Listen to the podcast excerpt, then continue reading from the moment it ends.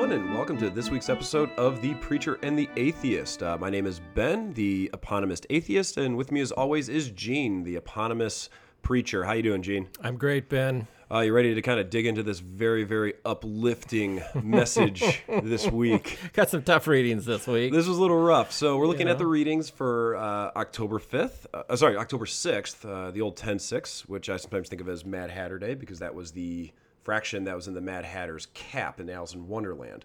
Okay. Um, just a dumb thing I associate. Again, my my brain works in strange ways sometimes. but anyway, uh, it is not a very happy time to start off. Uh, let's just let's just put it mildly. Uh, so our first reading is Lamentations, uh, chapter one, right at the beginning, one through six, uh, verses one through six, and basically we're in the aftermath of the destruction of Jerusalem, and this is the second destruction of Jerusalem in the Bible. Mm, this is this is referring to the first one. This is the first one, Um, okay. Yeah, this is. Um, and to contextualize this a little bit, Ben, um, remember we've been talking in our readings uh, in the previous few weeks.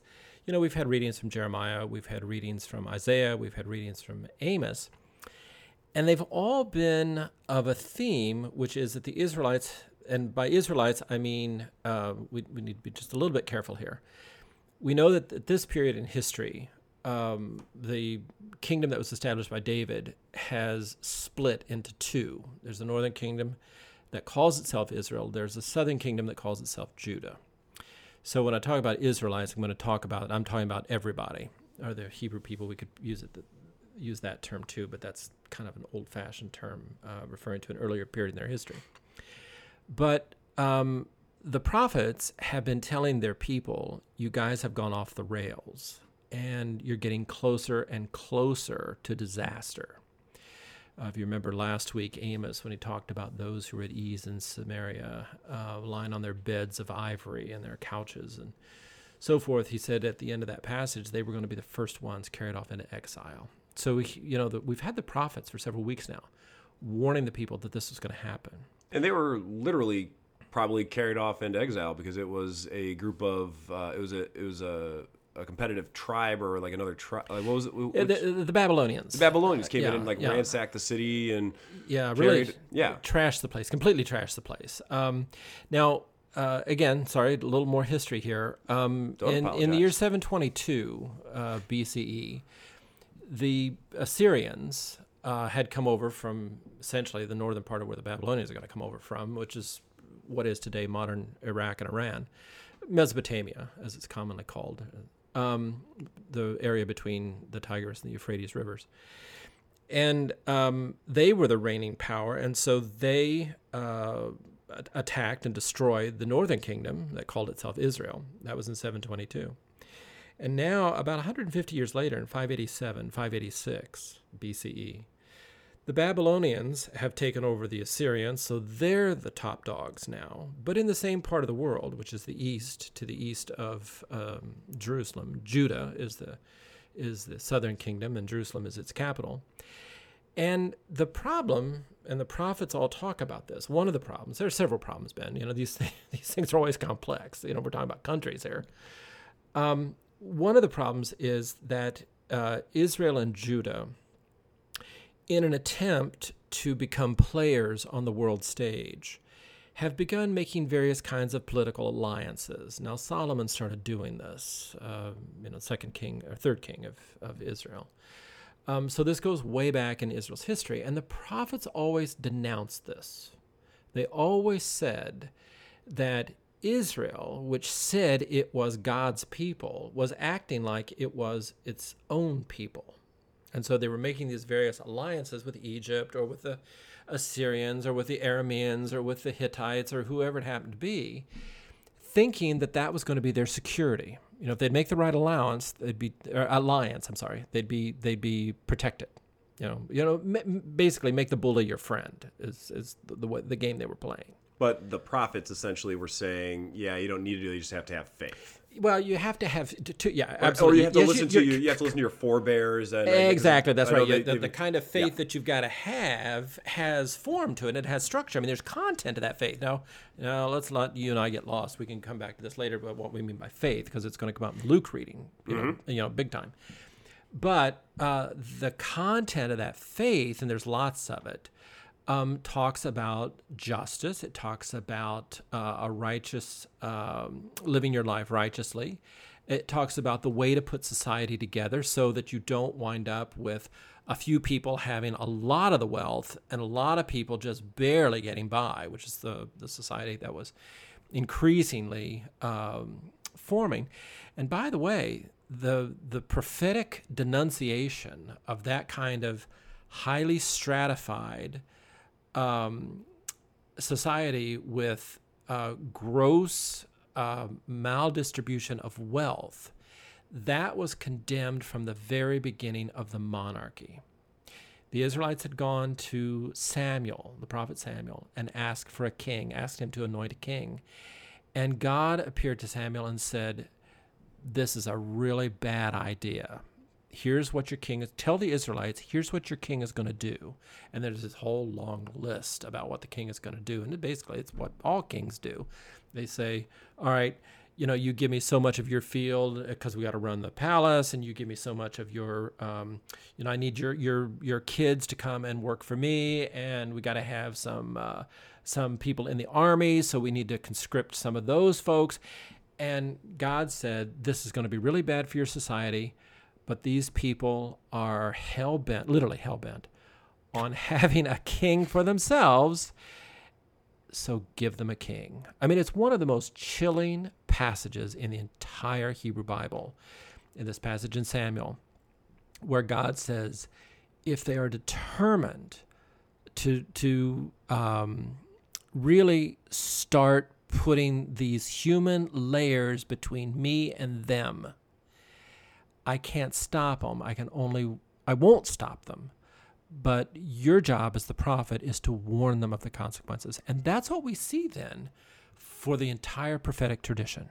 This is really interesting to me mm. uh, because, as you're saying, like if it, if it says specifically, "Do not put a man between God and the people," mm-hmm. then what the hell was all that like British monarchy where the where the individual king was actually deigned by God to be the ruler or like or, or even in the evangelical modern tradition where oh that man is in power because god put him there. Yeah. Um, there's a difference between being uh, an intermediary and being the ruler. And when a, a king for example samuel as i said earlier the prophet was supposed to anoint the king. The prophet was acting as the intermediary, and he was the one who was supposed to designate the king through this anointing ceremony.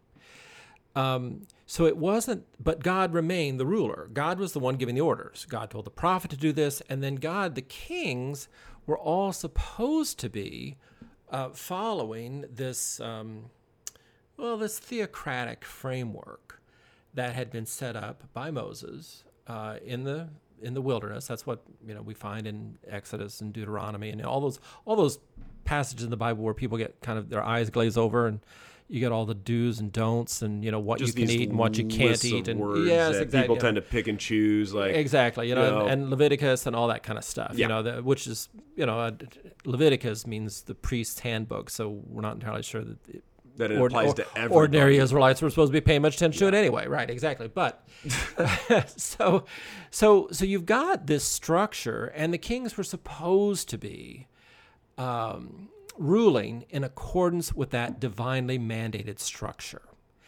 And they decided they were going to go in their own way and they were going to start playing power politics, geopolitics. And that's what the prophets, it's one of the things that the prophets consistently condemned, consistently condemned it, were these foreign alliances? Which I find kind of uh, again I, I, find it all kind of funny because the entire book of Lamentations is basically we done messed up.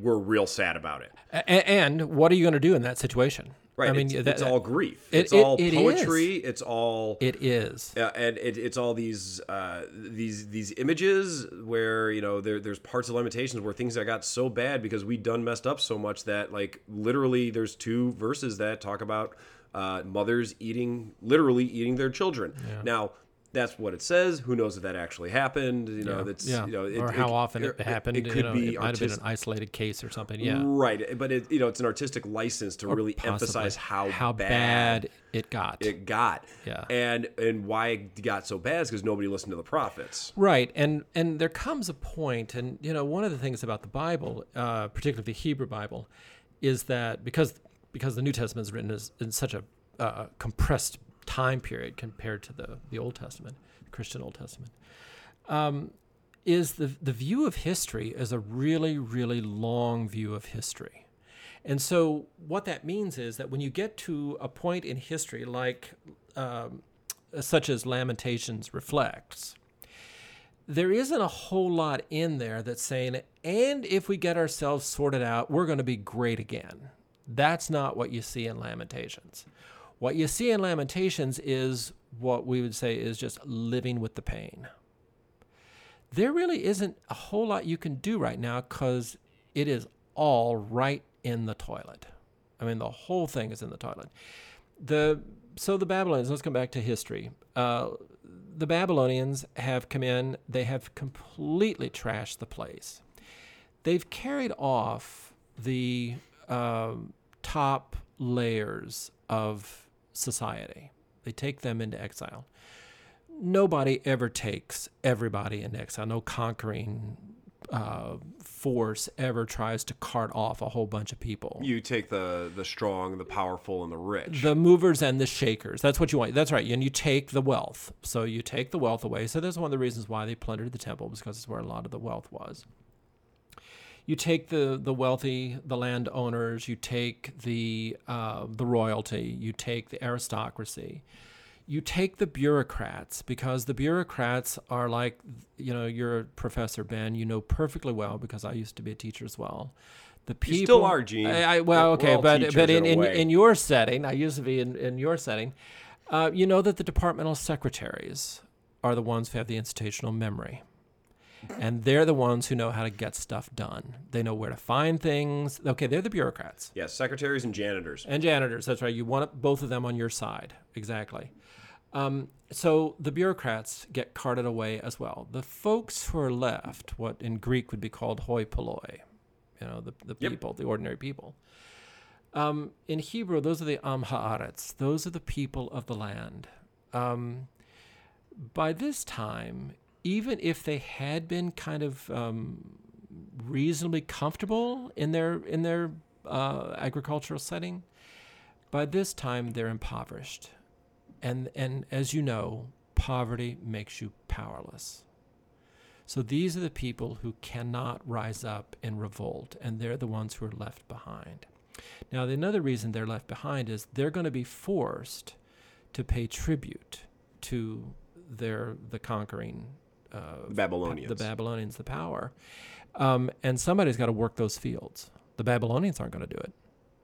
So you leave the people there, and instead of um, them getting, you know, be able, being able to reconstruct their society, you drain off just enough tribute so that you're um, making your, your you're keeping your own imperial forces moving and operating and at the same time you're keeping them just weak enough basically you're turning them into subsistence farmers so that they can survive and continue to provide you with tribute but they can't rise up against you i mean it's a it's a it's a tricky balance but all imperialists have learned how to do it Right, and so, it, but like even from their perspective, uh, they're they're sorry, the Babylonians, the uh, the, uh, the hoi polloi. Okay, the hoi ordinary people, the Am Haaretz. Uh, Mhm. Amharites, Haaretz. It means the people of the land. people of the land. Mm-hmm. Are they though more like, uh, like, do they not know what they're capable of in a way? In, in, in other words, like you know, like the line from the the the Who song, uh, "We don't get fooled again." You know, old boss same as the new boss. You know, is, are they just like, eh? If it wasn't these guys, I'd be you know having to give my if I, if it wasn't the Babylonians, it would be these other guys. Israel is, uh, and I'm talking about both kingdoms now, the know, unified Israel. Israel, throughout its history, is going to experience that sensation of kind of being kicked around uh, again and again and again. If it's not going to the if it's not the Egyptians, if it's not the Hittites, if it's not the Philistines, if it's not the Canaanites, if it's not the Arameans, if it's not the Assyrians, if it's not the Babylonians, if it's not the Persians, if it's not the Greeks, if it's not the Romans, now we're in the New Testament with Jesus. It's you know somebody, and the reason is very simple, Ben. I mean, it's you know if you just look at the geography, that tells the tale. Look at where Israel is, what we call Israel today, uh, Syria, Palestine, geographical terms. Um, it is a little sliver of land between the Mediterranean in the west and um, mountainous um, hill country, the Judean hill country in Jerusalem. And then you've got a steep ravine that runs down to the Dead Sea through the, the Jordan uh, River Rift. And then you got a whole lot of desert. And nobody does anything in the desert. So if you want to get either up to Anatolia, modern day Turkey, and then keep moving west and north, you're going to get into Europe. Or if you want to get down to the ancient uh, civilization of Egypt and what's below there, Africa, from the Middle East, Mesopotamia, you've got to go what we call through the the the, the, the uh, Fertile Crescent. You have to go over that desert and then come down this little land bridge between the Mediterranean and the Jordan River Rift. And that's where Israel is. So everybody who wanted to control that region fought over that area. And the Israelites were getting it again and again and again. They were constantly being picked on, constantly being picked on. Okay, like no, that's. Thus, I, I lament- found that fascinating. Thus, actually. Like, lamentations. yeah, I mean, sorry, a little bit of a rabbit hole there, but yeah, it's like- sorry about that. No, it's fine. Uh, like, but the historical context I think is really important here because it does it does kind of set the the mindset of the Israelites where if they're if like the people in power keep on changing. Mm-hmm. I mean, what does it say to what what consistent messages and what consistent cultural threads would actually go through along society? And that's what a lot of And that's where you get Yeah. into if everything is constantly changing and you're constantly getting a new boss, what's the one, who is the one boss who doesn't change? It's God. And that's the reason that faith becomes so uh, important for the Israelites. Right, and that almost leads us to uh, the that leads to the Habakkuk, uh, you know, uh, chapter one, one through four, chapter two, one through four, and this is the the I will stand at my watch post, you know, station myself on the rampart. I will keep watch to see what he will say to me, and what he will answer concerning my complaint. What he will say to me, he being God. Right. Um, so like, and that and that's that like reaffirmation of who actually is in charge and like who you're actually listening to because you know whoever you're paying your taxes to you know it's it you know it's like whatever your political affiliation is you know you know you, you hear it all it's like well they are the president Yeah, well, you know, and and I But just you're still this- paying whatever. Right. You know, I had to I had this conversation not long ago with somebody. Uh, I can't remember exactly who I was with now, but one of the things that I think that's happening in our society in the United States right now is we're becoming more secular. Is that as you're welcome your as religion recedes from uh, an active and or an a, being an active part of more and more people's lives. As you well know, nature abhors a vacuum. And something else is going to come into that space. And what's come into it in the last, I'd say probably 20, 25 years, is politics. And one of the reasons that we're seeing people screaming at each other I- would I would term it tribalism more so. Um, Well, political I- tribalism because I think the politics I think is um, just if we're going for like a precise definition because like politics is all it has been a pretty consistent thing and it's always been you know it- it's, always always, been- been, a uh, little yeah. bit a bit a little testy. I wouldn't I wouldn't argue with you that politics has always been there, but I think um, the weight that has been put on politics recently, okay, okay, yeah, um, we have turned everything to screech volume, and that's what we're seeing played out right now. And I and I I, I, I raise this because one of the things that I say to my congregation fairly regularly is to try to remind them that administrations come, administrations go. Congresses come, Congresses go. Supreme Courts come, Supreme Courts go. All of that flux that you and I think of as history, behind that, we Christians, we believers, are supposed to have attached ourselves to something that stands behind that or above it, if you want, whatever spatial term you want to use, that we call God. Mm-hmm. Yeah, that that was something That's that constant there. when I was growing up and still going to church, and you know, we would get these like priests coming in every once in a while, Mm, and sometimes, you know, I'd be like, "Oh, I really like that that guy. Why did he leave?" Kind of thing, and, and it's exactly what you're talking about, where the importance of what the priest is doing has nothing to do with the man; it has everything to do with the message and the message of God. And it's and, and I th- I think you're absolutely right. I think what what has happened, es- especially after the after 2016, and you saw it, um, and you saw it with the liberals, uh, especially with the Bernie Bros. And you're seeing it with Trumpism right now, where the actual ideology doesn't make a difference. And you're really seeing that in the Democratic primary right now because all the Bernie bros, I mean, like they all hate Elizabeth Warren Yeah. even though her policies are almost identical to her policy proposals are almost identical to Bernie's. So it's not about the ideas; it's about the individual who is saying the ideas, the the cult of personality, Yeah, uh, so and to that's, say. and that's another piece of it too. You use the word tribalism; that's a piece Yeah. of it. This cult, the personality cults that are arising, is another piece of it. Um, and you know, f- for for believers, uh, for, and I speak from a Christian perspective because that's simply what I know best. Um, I have to say to my fellow believers, you got to step back from this um, and not put your your trust in these these human leaders over the long haul. oh yeah, Uh, like know, that's I mean, we got to elect a president. Yes, we do. I mean, yes, we got to get stuff done. We got to get budgets passed. We got to, you know, we got to do all the stuff with government. Absolutely. But remember, keep it in perspective. I guess that's what I'm saying, Ben. It's a, it's a question of perspective. And it seems to me that one of the problems that we're struggling with right now is a loss of perspective. And one of the reasons that I took this back a little further than 2016 let me let me point you to another example where Okay. I think our society has is, is shows evidence of having lost perspective. Do you ever read the comment sections online? oh that's I, that's I do not break the first commandment of the internet. That is the Do not read comments. do not read the comments. Right, Yeah, why? that is kind of like well, it's because you you will see just the.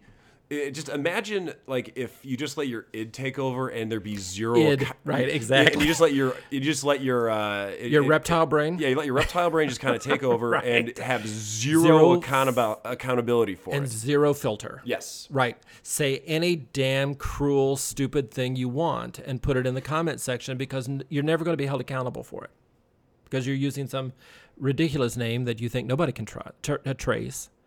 And you can get away with it. And, and we're seeing, I think the internet, uh, the, the, one of the shadow sides, and I think there are many shadow sides, and I'm happy to say, sadly, that there is increasing data to support uh, some of my darker views of the internet about isolation and uh, uh, uh, mental health problems uh, that come from uh, Re- like reinforcing certain mindsets yeah. Yes, and then, and how uh, what a destructive effect and deleterious effect this is have, especially on younger people.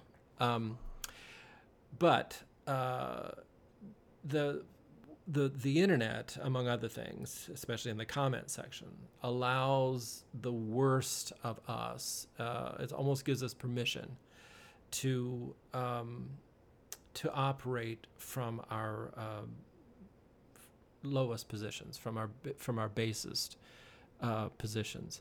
So that I think that you know what some people have blamed on uh, President Trump, I don't think is quite fair. Uh, I think that the uh, process of people behaving badly, of people shooting off their mouths, of people um, uh, bullying and and uh, not not sticking to the facts and all the other kind of stuff. I think that that was out there well before 2016. Oh, it, it, it definitely was, and it, it was very, very much in the place of like these internet message boards that were Mm. very much uh, unregulated. So this actually ties back to the Habakkuk in the uh, verse 4 of the first chapter.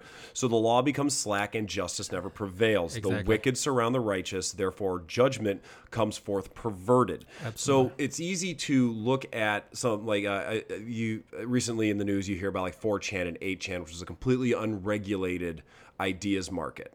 Uh, so of course it just spirals into the worst recesses of of the of especially the young male psyche.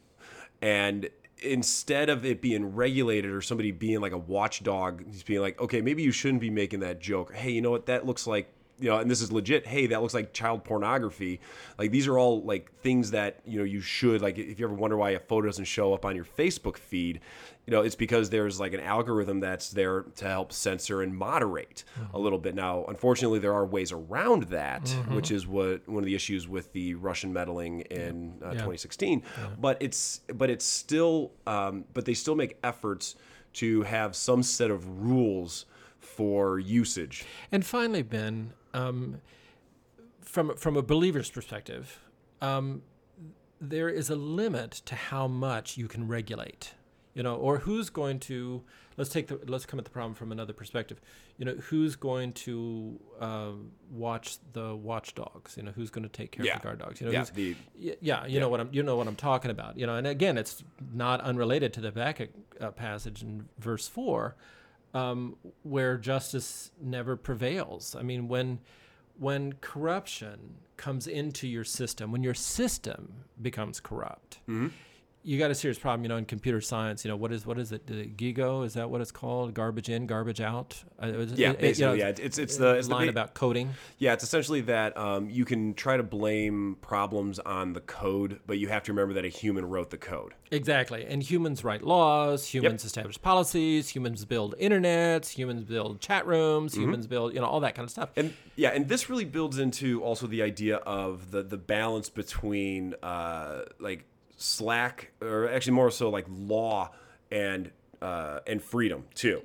Be- yes. because like this is one of those age old debates where you can either regulate everything to a point.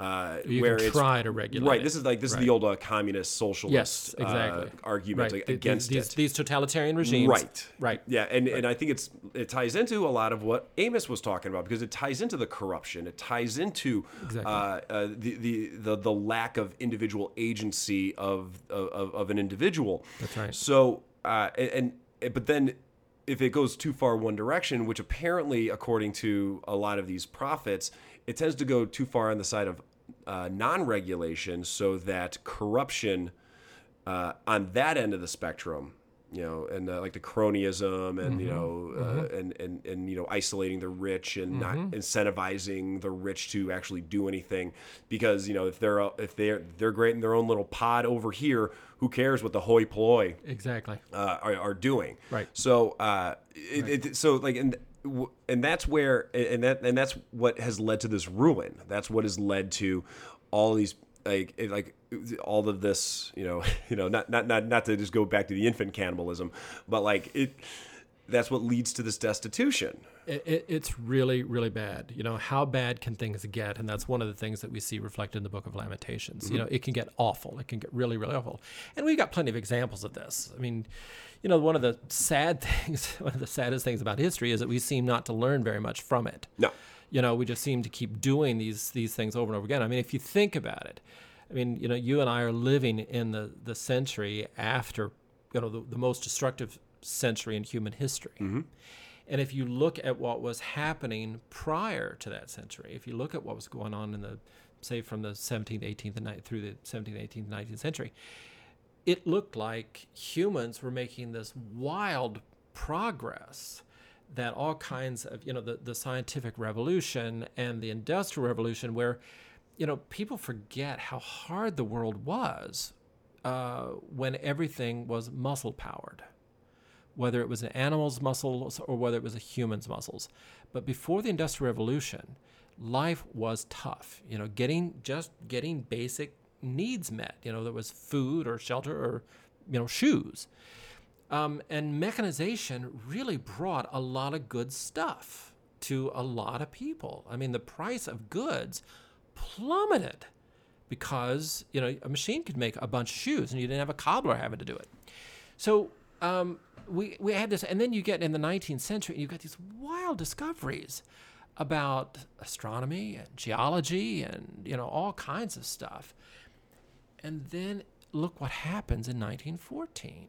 I mean, it's just wild that all of that civilization and all of that culture could blow itself up so effectively. And if if that wasn't bad enough, the Great War wasn't bad enough, the war to end all wars wasn't bad enough, how many years went by before we did it again and did it even worse? See, and this brings us back to what you said earlier, and I think I'm going to come. I'm coming around to your point of view on this, but Uh-oh. not, not in the way you not in the way you think it's going to be. Oh, Okay, all right. uh, and it's and it's your your point about politics being uh, like the new religion, Filling in the vacuum. It's filling in the vacuum. Because what I because what's because if you really look at the the history uh, starting in the about around 1914 is all of that conflict is about politics. It's about territory. It's about ideologies being strong. You know, especially when you start moving into like the World War II and you know and you know the United States. Uh, war on communism because we all know war against war words is always very successful. So, uh, but I, and I you you might be onto something because there might be like politics even then filled the emptiness that was left after the industrial revolution because now suddenly people aren't having to spend three straight weeks plowing a field to grow enough corn uh, barely enough to sell to you know or, or whatever. Um, so that that the, the politics void and now and now what we're seeing in the politics void sometimes me I, I, I like that actually the politics void. You know it's a little more uh, it's not the one you scream into when you get really frustrated about politics but rather the uh, sorry, there's that Nietzsche reference a little bit there too, um, but uh, that's uh, but the, the the the politics is what's kind of filling a lot of this emptiness right now. And now, it, because of communication, it can come so fast and it can come in such little sound bits. I, I honestly think like the worst thing for human development in the last 15 years was Twitter. As much fun as I have on there, it it is a truly de-evolving uh, consequence. Twitter is a good example of um, the, in my view, the abuse of technology. Twitter was never intended to be used for political conversation, No, and to f- force it into that role is to abuse it, in my view. Well, any conversation, really. Like, I- and like- I would like- agree with like, that. Like, I, I- I can read. You know, you can sit and like read. You know, people. You know, talking about Bible verses or Sure. like whatever interests you, sports, anything. It's not a debate platform. And, and in some ways, we're we're kind of this is this is linked. We can link this back to our earlier comments about the comment section because comments often function Twitter-like. Um, they tend to be a kind of hit and run um, scene, and people do not, in general, write out lengthy, thoughtful, nuanced, uh, uh, multifaceted, sophisticated comments. They tend to be they tend to be blasts. Um, and so in that sense, they function very much like Twitter. I mean, you might as well have a what is it, 144 characters? Uh, it's up to like 250 now. Oh, okay, all right. And Well, they- see, I don't. They I don't do double it up because okay. they want to do. Uh, Yeah, know, well, 250 characters still isn't much. that's you still know, that's a when- lot of when- new. when- that's a lot of new insults I had to learn. So well, just- Exactly. Right, anyway, right. So, sorry, excuse me. So, anyway, so so kind of back to this, uh, and like, and it's almost like we we we then have to learn how to kind of turn out of the skid in Yeah, a way. yeah. Um, you know, the, like how do you break the cycle? And of course.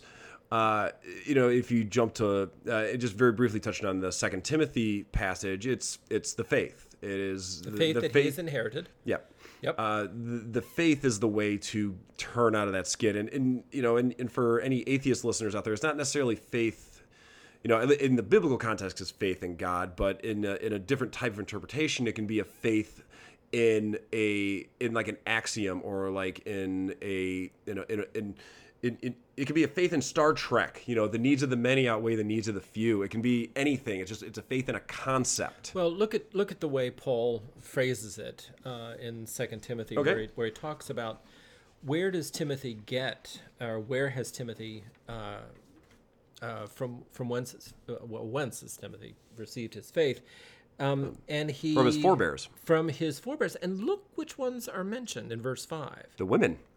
his grandmother and his mother. Um, now think about what your grandmother and mother taught you, and how much of that. How often did they say to you, "Sit down and think real hard thoughts about God"? They probably rarely said that, if ever. Um, and when we talk about faith, we're talking about something much broader than just thinking hard thoughts about God. In fact, when we talk about faith as the Bible uses faith, we're not talking about thinking at all. We're talking about trusting. That's what that's the way the Bible uses the word faith. It means to trust in. When you say you believe in something, when you say you believe in God, you're not saying, I think God exists. What you're saying is, I trust in God.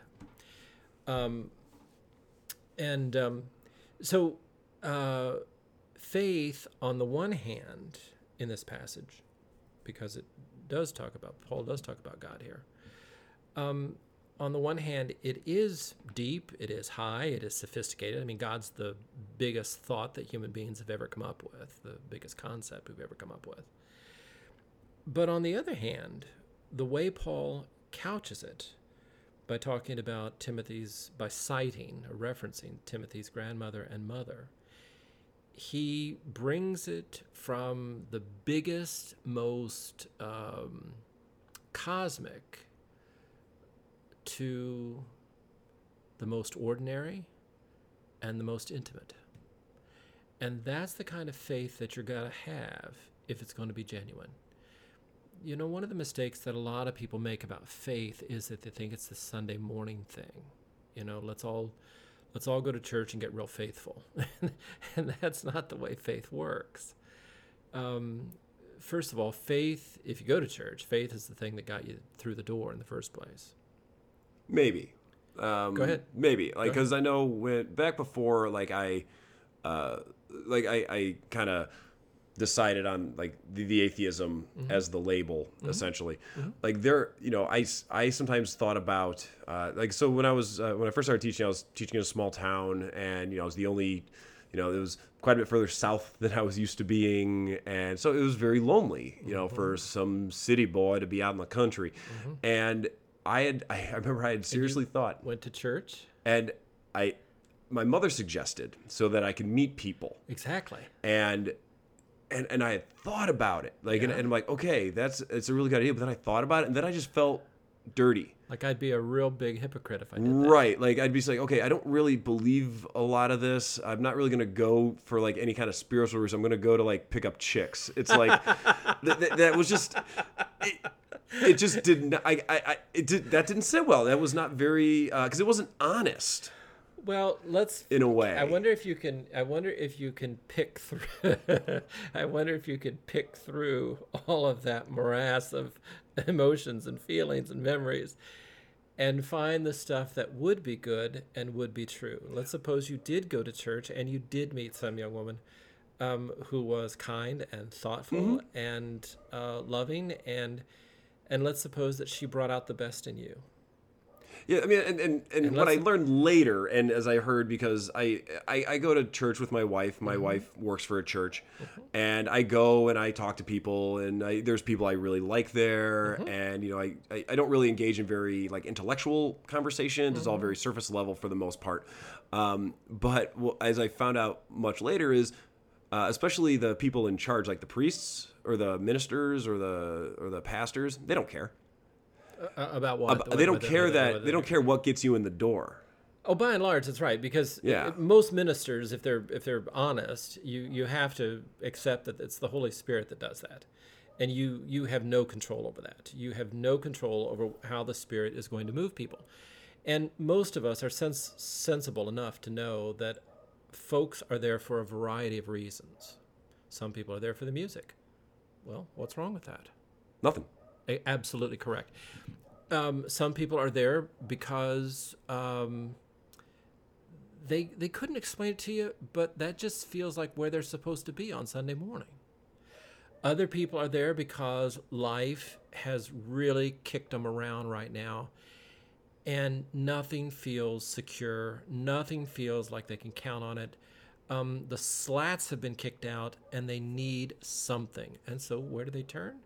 They turn to a church. Oh, and that's very similar to the Israelites historically. You know that that is the consistent, despite you know the boss always changes, but the one consistent thing. And and and, and I could and I totally understand that, and with, especially with uh, with atheist communities and more secular communities, that type of consistency is incredibly difficult to do without without a religious center. Without something, you know, Right. and, and you can try it with the Kiwanis, you can try it with your bridge club or your bowling club or your softball league or your online friends or your chat room or your, you know, your organic Mm-hmm. Yeah, uh, I- fellow gardeners and what stuff I've like seen that. mostly, what I've seen mostly is is usually a, uh, a a collectivism around scientific reasoning is really what it kind of or like you know scientific. Uh, the scientific method and or you know I hate it when people use the word logic, Mm-hmm. but you know you know like I because what they mean is clear thinking and Mm-hmm. that's not the exact same thing as logic. Um, sorry, it's, it's, it's- that's my academic you know need to like quibble about semantics. terms, yes. yeah, yeah, yeah. Let's yeah. get the terms right, right? So I, Um, I, got, but- I got to cut it off sometimes, though. But yeah, but but the thing about religion, and you know, maybe maybe we'll s- sort of head into our, our wrap up here. But the thing about religion is that it it is broad enough. The the religions that have persisted. We're talking about the big ones. You know, we're talking about Judaism, we're talking about Buddhism, Hinduism, Christianity, and Islam, and so forth. Um, those are all broad enough to take in pretty much all the stuff that's going to happen to you in life. And if it's not going to give you answers, it's at least going to give you a way to frame your questions that minimizes the risk of further harm. Hmm. That's one of the great contributions of religion. And I'm going to be teaching a course on Job uh, coming up here in a couple of weeks. How apropos, how apropos to the Exactly. conversation. And and what I'm going to say to my folks, I hope none of them are going to listen to this podcast before the Bible study, is that the book of Job doesn't answer the question about suffering. All the book of Job does, and this is quite a lot. I probably shouldn't say all, what the book of Job does is it reframes the question. When you scream into the universe, why is this happening to me? You are not going to get an answer. Uh, what you can get from God is a reframing of the question that will give you some kind of peace. And that's what all of us need when we're suffering. Yeah, and that's the exact opposite. peace. That's the exact opposite of academia too, because when you have to reframe a question, it's then going to turn into three more questions that piss you off. Well, and if But you yeah. look at the book of Job, and this is one of the reasons why people don't read the book of Job, is that the book does exactly that. Because if you've looked at it, you'll see that Job and his friends, I know this is not about Job, so I don't want to spend too much time on this, but Job and his friends, they don't just have one little exchange. Job says this, Eliphaz or Bildad, or I can't remember the third one right now, uh, Zophar, that they say this and then it's done.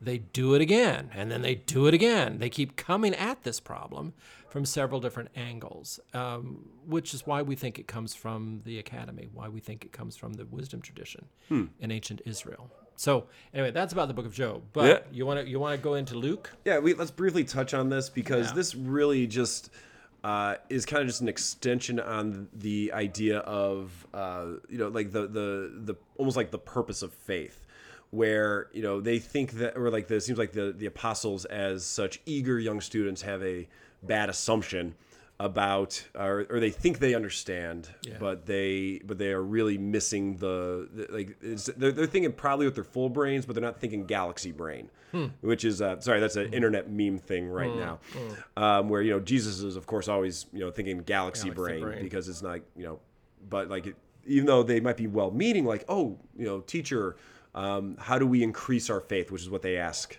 you know or no no sorry not how but in, like, like they say increase our faith They ask him to do it. they ask him to do it Exactly. and his response is, uh, no, Right. that's not my job. Correct. It's really your job. And, and you would not expect, you know, people who serve you to suddenly, like, not just do as they're told. Yeah, I mean, it, this is a funny passage. Um, it, It's, a little bit of sassy Jesus. Yeah, yeah, yeah. It's uh, it's paralleled in Matthew. Uh, we can find a similar version of it in Matthew. Um, uh, the hard part, of course, is the the sixth verse. um, where Jesus says, if you had faith the size of a the size of a mustard seed, you could say to this mulberry tree. In Matthew, it says mountain, but here it's a mulberry tree. Uproot yourself and uh, go plant yourself in the sea, and it would happen. And uh, you and I were talking earlier that I said I would love to, you know, with all the faith healers I've seen and all the snake handlers I've seen and stuff like that, I've never seen anybody doing mulberry trees. I mean, this is one of the tests of faith that you never see anybody putting on television. Well, unfortunately, uh, the Ents out of the Two Towers by J.R.R. Tolkien uh, were not part of the moving trees. Okay. Sorry, that's uh, obscure, obscure reference on that. not that obscure, but you know. But the and then Jesus goes on and he talks about these servants. You know, which of you would you know if your servant came in from the field would say, "Oh, okay, you know, sit down, eat your supper, and all that kind of stuff." You'd say, "No, do your job. You know, uh, get your job done." And what Jesus is saying here, I think, um, is it's not so much a question of uh, the amount of faith; it's the kind of faith. And what the disciples don't understand is that the kind of faith that Jesus is um, asking of them, if they really want to be his followers, is a kind of radical faith, a world changing faith um, that they don't have. You know, they they are kind of doing the job. They're being nice people. They're trying to be good.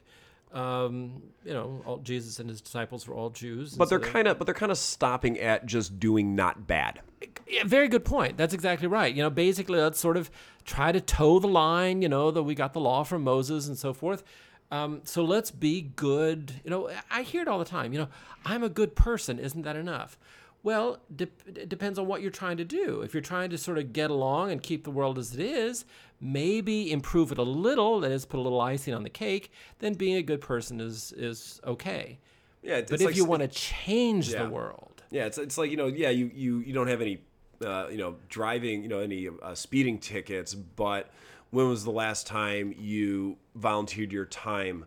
uh, for an organization? When was the last time you, you know, at the very least, when was the last time you voluntarily gave money to an organization that needed it, not just you know tacking on a dollar at CVS? Right. Right, right. I mean, let's let's you know, I mean, when we think about world-changing personalities, you can't think of us, all of us, the great unwashed you've got to think someone like uh, a Mother Teresa. You've got to think of someone like a Gandhi. You've got to think of Jesus. You've got to think of Paul. You've got to think of people like that, the prophets that we've been talking about. And you have to look at the kind of lives that they lived, which was which were really out of step with their contemporaries. No matter what age they lived in, they were out of step with their contemporaries. Oh, this is the this is the renegades of funk, as uh, Afrika Bambaataa would call them. Okay. You know, the renegades were the people with their own philosophies, everyday people like you and me, changed the course of history. Sorry, that was the those are the hip hop lyrics, but okay. yeah, you know, and they, they say it's like uh, was it? It was like uh, Tom Paine, Sitting Bull, Dr. Martin Luther King, Malcolm X. Okay, like all, all right. of these uh, people. Look, look, you at, know, look at King. You know, Yeah. there's there's there's renegades of their time and age. Right, exactly. Um, and that's really kind of what you have to do, and that's the the world changing faith. And, and this whole image of you know you can say the mulberry tree. What he's saying is, if you really want to live in a different kind of world, you have to live differently. You know, you know the the, the bumper sticker. You know, be the change you want to see. Oh yeah, that's the the uh, the. I think it's misattributed to Gandhi, or maybe he even said I don't know. Yeah, who who knows? You know, I mean, but the point is, um, people want the world to change. We're just like those disciples. We want the world to change, but we don't want to change. We want God to change it. Right, and we and we think that just by not doing bad, Bad. that's the same as doing good, and it's not even close. It- Right. I mean, and- not doing bad. You know, as earlier you and I were talking. I mean, if you think about you know a numerical scale, you've got positive uh, numbers and you've got zero, and then you got negative numbers. Not doing bad just gets you out of the negative numbers. It gets you up to 0 Mhm. But that doesn't get you. That doesn't get you very far at all. You've got to do more than that uh, to get into positive numbers. And again, or if let's use another image. Let's use the image of the cake. Um, I, because I, I talk to my parishioners about this all the time. If you want to change the world, you just can't keep changing the icing on the cake and leaving the cake alone. I mean, you still got the basic cake. I mean, the bulk of the thing is cake.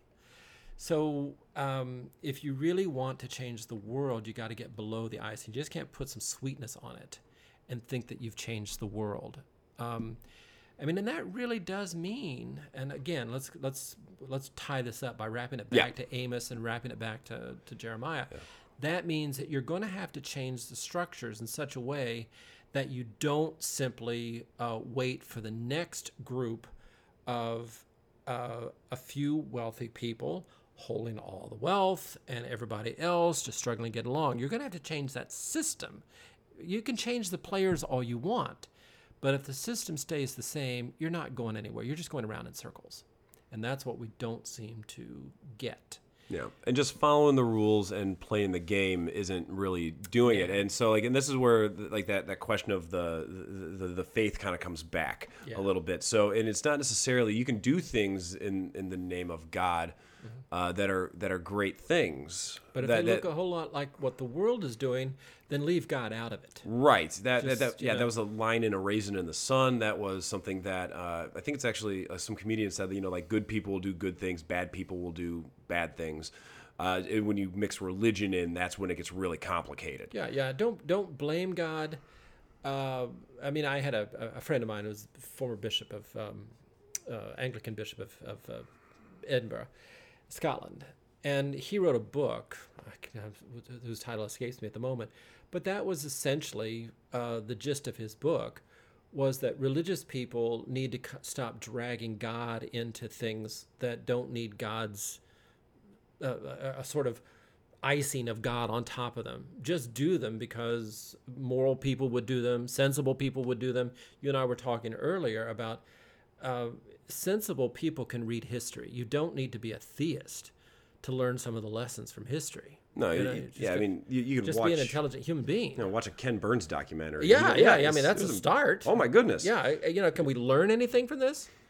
You know, Oh yeah, and those are all the, those are all like critical questions. And when I say critical, I don't mean like very important. I mean like critiquing and mm-hmm. you know self reflection and all of those. And, and and those are and unfortunately, and and that's one of the one of the reasons also I wanted I kind of wanted to start that podcast. I feel like those are things like when I talk to religious people that are often very lacking. You know that self reflection. Like okay, that's what the verse says okay, so then what does it actually mean to you outside of a piece of dogma that you can drop, Right. you know, uh, because you know your it, it lines up with your political belief. Right. And the church has always been trying to reform itself in such a way that it encourages people to do that, you know, to to, It's gotten better. to like, own yeah, the, yeah, yeah, and I think we've gotten a little bit better in that, but it again, um, you know, history doesn't move in a straight line. You know, it's it's you know, it's like sailing. You got to zig and you got to zag. Um, I, I do think, uh, and I, I can come across as a bit of a pessimist, and maybe I am, but I don't think of myself that way.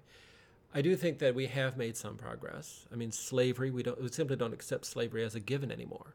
For most of human history, slavery was a given, and people didn't question it, they just accepted it. No, like uh, early early parts of the Bible, it's like there's rules about slavery. Yeah, you know, they just exactly. but you know, it's just it, it's- it's just a matter of whatever faith you bring to the table, whatever faith you bring to your community.